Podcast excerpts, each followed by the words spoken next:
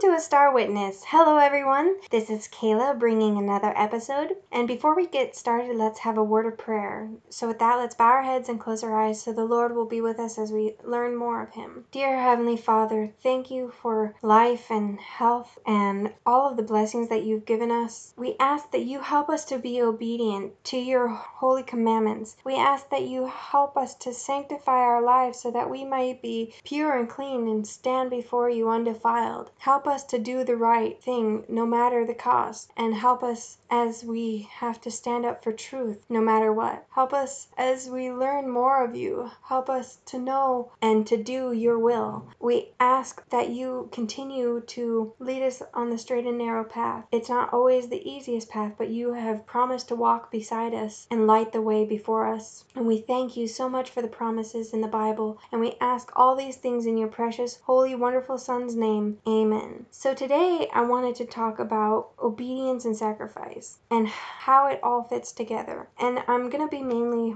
reading from this article in the Signs of the Times, also Faith and Work. And it is so interesting and so amazing, and we'll be discussing it as we go along. So with that, let's get into it. Ephesians 5 2 says, And walk in love as Christ also hath loved us, and hath given himself for us an offering and a sacrifice to God for a sweet smelling savor. Ephesians 5 2. In all the fullness of his divinity, in all the glory of his spotless humanity, Christ gave himself for us as a full and free sacrifice, and each one who comes to him should accept him as if he were the only one for whom the price has been paid. As in Adam all die, so in Christ shall all be made alive, for the obedient will be raised to immortality, and the transgressor will rise from the dead to suffer death, the penalty of the law which he has broken. Obedience to the law of God is sanctification. There are many who have erroneous ideas in regard to this work in the soul, but Jesus prayed that his disciples might be sanctified through the truth, and added, Thy word is truth. John 17 17. Sanctification is not an instantaneous, but a progressive work, as obedience is continuance. Just as long as Satan urges his temptations upon us, the battle for self conquest will have to be fought over and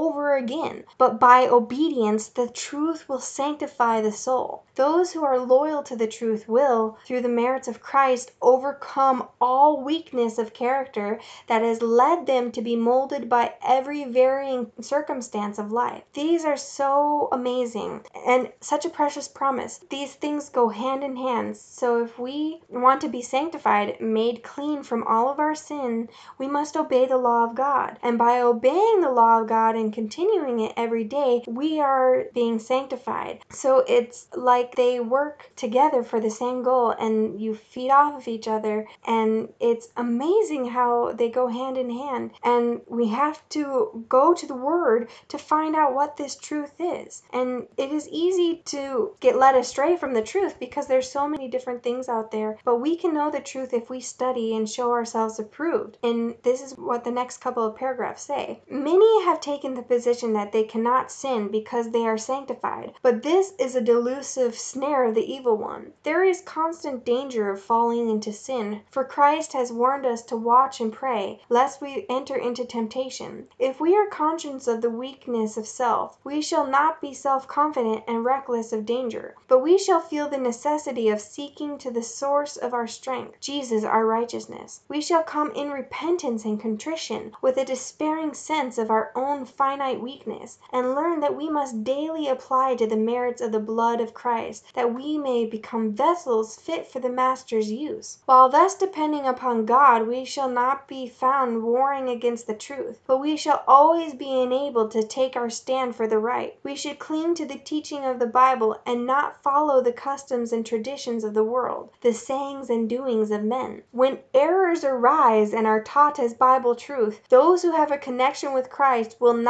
trust to what the minister says, but like the noble Bereans, they will search the Scriptures daily to see if these things are so. When they discover what is in the word of the Lord, they will take their stand on the side of the truth. They will hear the voice of the true shepherd saying, This is the way, walk ye in it. Thus you will be educated to make the Bible the man of your counsel, and the voice of a stranger you will neither hear nor follow. And we need to take this counsel very seriously. We cannot just accept accept everything that is being spoken to us in front of the pulpits. And it doesn't matter how popular that speaker is, how many followers they have. Truth mixed with error is the deadliest form, we are told. And this is why I'm so thankful that we have these writings and these counsels because it opens the Bible up. It explains things more and we can understand what the Lord really wants from us. Some things require deep study and we must search as for hidden treasure. But we know that we can know the truth and that the Holy Spirit will lead us to the truth. And we do not have to worry about it. If we are earnest and if we are seeking, the Lord will help us and be with us and show us that this is the way to walk in. She continues If the soul is to be purified and ennobled and made fit for the heavenly courts, there are two lessons to be learned self sacrifice and self control. Some learn these important lessons more easily than do others, for they are exercised by the simple discipline the Lord gives them in gentleness and love. Others require the slow discipline of suffering, that the cleansing fire may purify their hearts of pride and self reliance, of earthly passion and self love, that the true gold of character may appear, and that they may become victors through the grace of Christ. The love of God will strengthen the soul, and through the virtue of the merits of the blood of Christ we may stand unscathed amid the fire of temptation and trial. But no other help can avail to save but Christ our righteousness, who is made unto us wisdom and sanctification and redemption. True sanctification is nothing more or less than to love God with all the heart, to walk in his commandments and ordinances blameless. Sanctification is not an emotion, but a heaven born principle that brings all the passions and desires under the control of the Spirit of God, and this work is done through our Lord and Savior.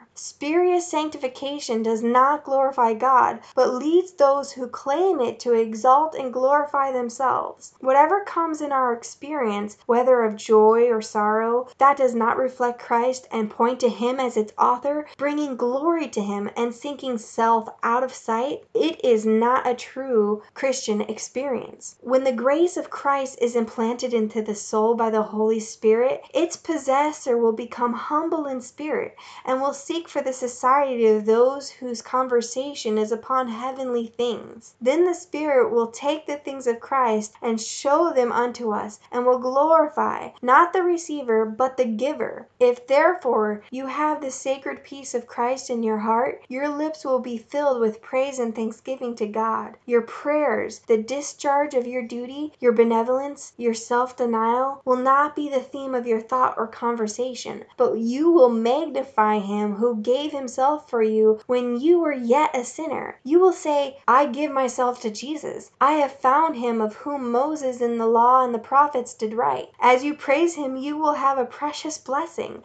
and all the praise and glory for that which is done through your instrumentality will be given back to God. This is awesome we can have true sanctification. And the amazing thing about this is that the sanctification is by a result of us loving the Lord with all of our heart and following His commandments. And we want to follow His commandments when we love Him. It's a complete circle, it just keeps going around and around and leading right back to the same thing. We cannot just have this sporadic moments of, oh, yeah, okay, I did this wrong but keep doing it anyway. That's not sanctification. We must put away the things that we used to do and walk in the newness of life. We must die daily to ourselves because it does take work and self discipline and self sacrifice and self control. We must be strong, and we can be strong when we have the connection with Christ. Hand in hand, we can overcome all sin. We can have that gentleness and love.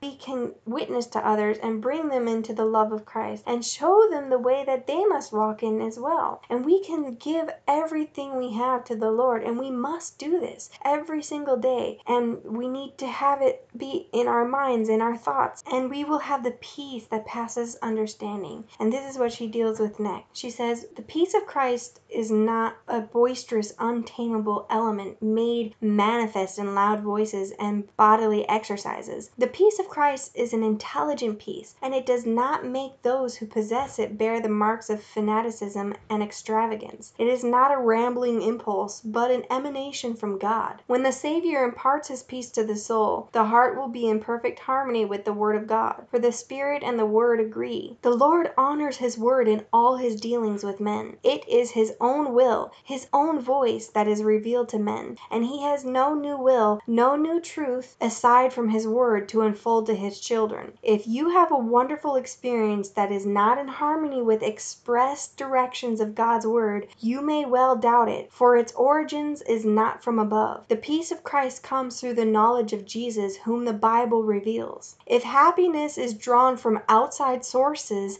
and not from the divine fount, it will be as changeable as varying circumstances can make it. But the peace of Christ is a constant and abiding peace. It does not depend on any circumstance in life, on the amount of worldly goods, or the number of earthly friends. Christ is the fountain of living waters, and happiness and peace drawn from him will never fail, for he is a well spring of life. Those who trust in him can say, God is our refuge and strength, a very present help in trouble. Therefore will not we fear, though the earth be removed, and though the mountains be carried into the midst of the sea, though the waters thereof roar and be troubled, though the mountains shake with the swelling thereof. There is a river, the streams whereof shall make glad the city of God, the holy place of the tabernacles of the Most High. Psalms 46, 1 4. We have reason for ceaseless gratitude to God that Christ, by his perfect obedience, has won back the heaven that Adam lost through disobedience. Adam sinned,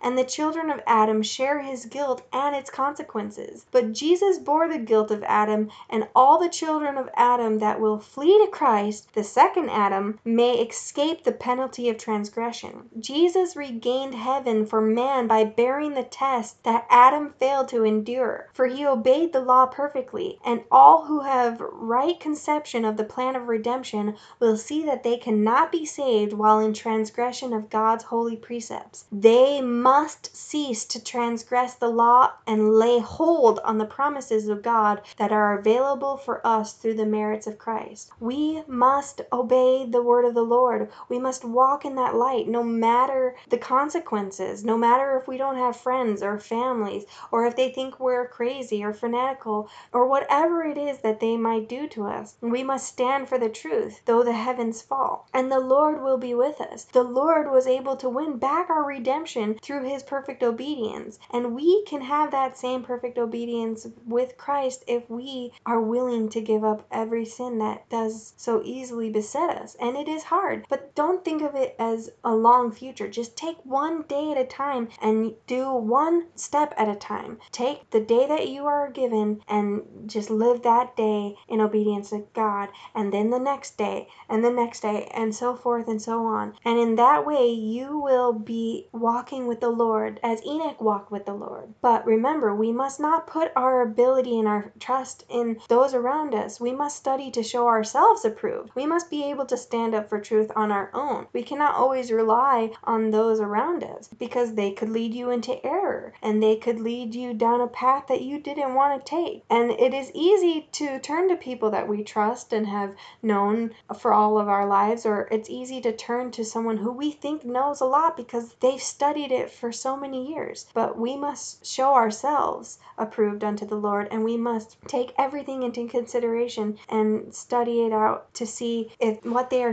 saying is true. Do not rely on others for your truth. We must get our truth for ourselves from the word of the Lord and from the spirit of prophecy. And this is exactly what she says. She says, Our faith is not to stand in the ability of men, but in the power of God. There is danger of trusting in men, even though they may have been used as instruments of God to do a great and good work. Christ must be our strength and our refuge. The best of men may fall from their steadfastness, and the best of religion, when corrupted, is ever the most dangerous in its influence upon minds. Pure living religion is found in obedience to every word that proceeds out of the mouth of God. Righteousness exalts a nation, and the absence of it degrades and ruins man. I have seen this firsthand with many people. I have seen good people who were strong in the Lord fall and be led out of the truth and into temptation and now are walking in darkness. And it is so sad to see it. That is why we must be so careful not to be led astray. That is why we must study and pray and be diligent and know the truth so that we are not led into darkness. We must be strong. We must have that firm foundation, that firm connection, and be willing to restudy and have an open mind because we will always be learning in heaven.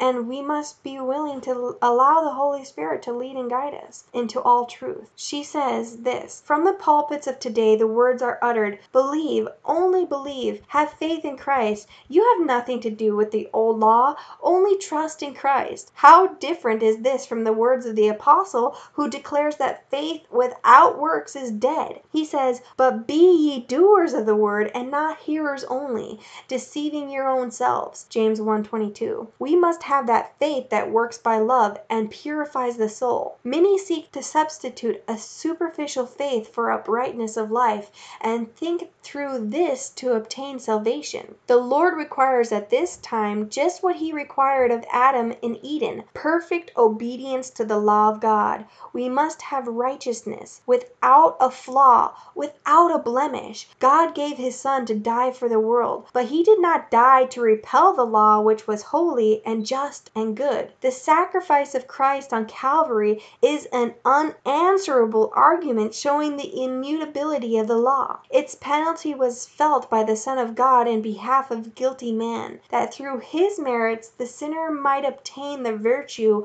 of his spotless character by faith in his name. And we cannot just sin and say, okay, once saved, always saved. That is not a thing. We must every single day give ourselves to the Lord. We must every single day give up the things of the world. And Satan used to guard the law of God, so he knows it better than anybody else. And he will use any means necessary to lead us away from the truth. And it will start off with such a small, tiny thing, and he will give you excuses and he will make it sound like it is truth and make you seem to believe that it is true because you're not quite sure or you don't quite know and you don't take the time to study it out and pray about it and consider it. And we've all been guilty of this, myself included, at times where we get off track and off course from going on the straight and narrow path because we give ourselves excuses because we want to do the things that we want to do because we have listened to others and because we haven't studied for ourselves or because we just wanted to do and have a good time and we were sick of following the rules. That is what I hear a lot from a lot of the younger generation is that they don't want to follow the rules anymore. They're tired of the strictness that God requires. God requires perfect obedience as we are told over and over again, and we cannot have sanctification in our hearts without that perfect obedience. And we cannot get sanctification without obedience. So we cannot have one without the other. She continues The sinner was provided with a second opportunity to keep the law of God in the strength of his divine Redeemer. The cross of Calvary forever condemns the idea that Satan has placed before the Christian world. That the death of Christ abolished not only the typical system of sacrifices and ceremonies, but the unchangeable law of God, the foundation of his throne, the transcript of his character. That is amazing. We basically have the character of God in the law of God. This is what she's saying. So when we obey God, we are following after his character, after the example that he set. And he knows better than anybody what we need to do in order to live a happy, good life. He would not lead us down a pathway to unhappiness and destruction and gloom. This is what everybody else who doesn't follow the Lord and want to follow the Lord thinks that it is a drudgery, that there is too many restrictions and they're not happy because they can't do what they want to do.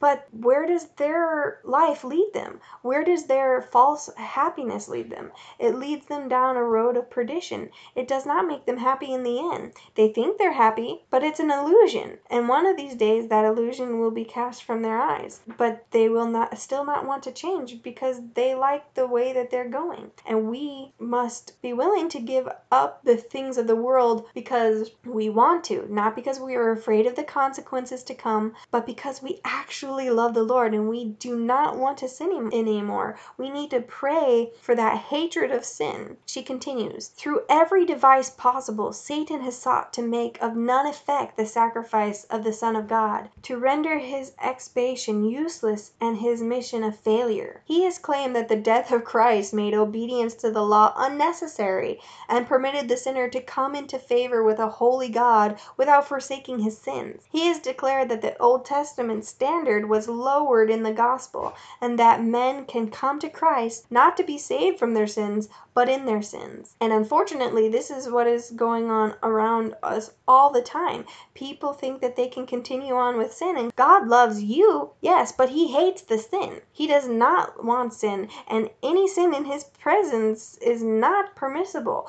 Those who enter before God with sin would die back in the Bible days and still today. If we were to stand before the God of the universe in our wickedness in our sin without repentance, we would not survive because God hates sin, but he loves the sinner, which is why he sent his son to save us from that sin because he wanted to provide a way for us to be able to be with him forever because he wants that more than anything and he loves us and he does not want us to be beholden to this wickedness. This is not the life that he chose for us. This is not what he wanted. He wanted us to love him and obey him for the right reasons. And she continues with this, but when John beheld Jesus, he told his mission. He said, "Behold the Lamb of God, which taketh away the sin of the world." John 1:29. To every repentant soul the message is, "Come now and let us reason together, saith the Lord. Though your sins be as scarlet,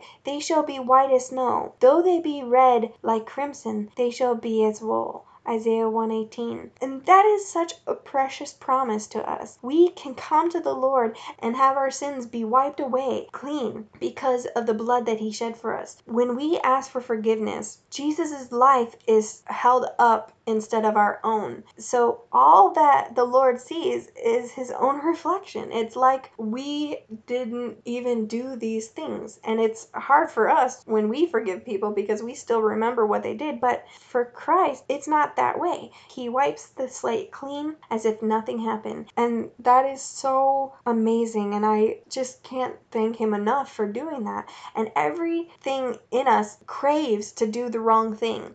Our heart is wicked and deceitful above all else. Yet you'll hear people say, Follow your heart, let it be your guide. No, that is exactly what Satan wants. We cannot follow our heart because it is wicked and wants to do the bad things. But the Lord wants us to do the good things. So we must be given a new heart, a heart given to us by the Lord, and we must die to our old selves and be renewed. That is what righteousness and sanctification and then justification and then glorification is all about. When we are righteous, right before God, we can sanctify our heart. Sanctification is a lifetime process. We must always be working to be getting rid of self through obedience to following his commandments, through loving the Lord by that connection with him, and then we are justified before the Lord, before God, because we are no longer in the sins that we used to do. We have Christ's life in front of us. And then if we continue on that pathway for however long our life lasts or until Jesus comes, we will be glorified before the Lord, transformed, translated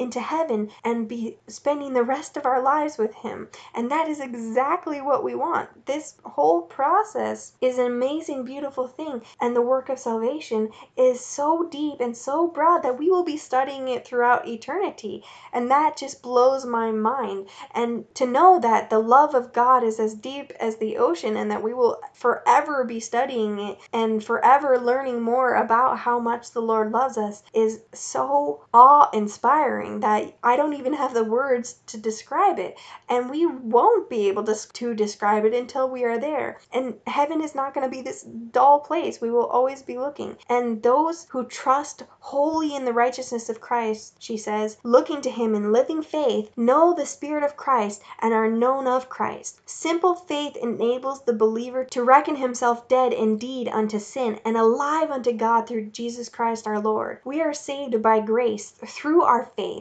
and that not of ourselves. It is the gift of God. Should we try to unfold these precious promises to the worldly wise, they would but ridicule us. For the natural man receiveth not the things of the Spirit of God, for they are foolishness unto him, neither can he know them, because they are spiritually discerned.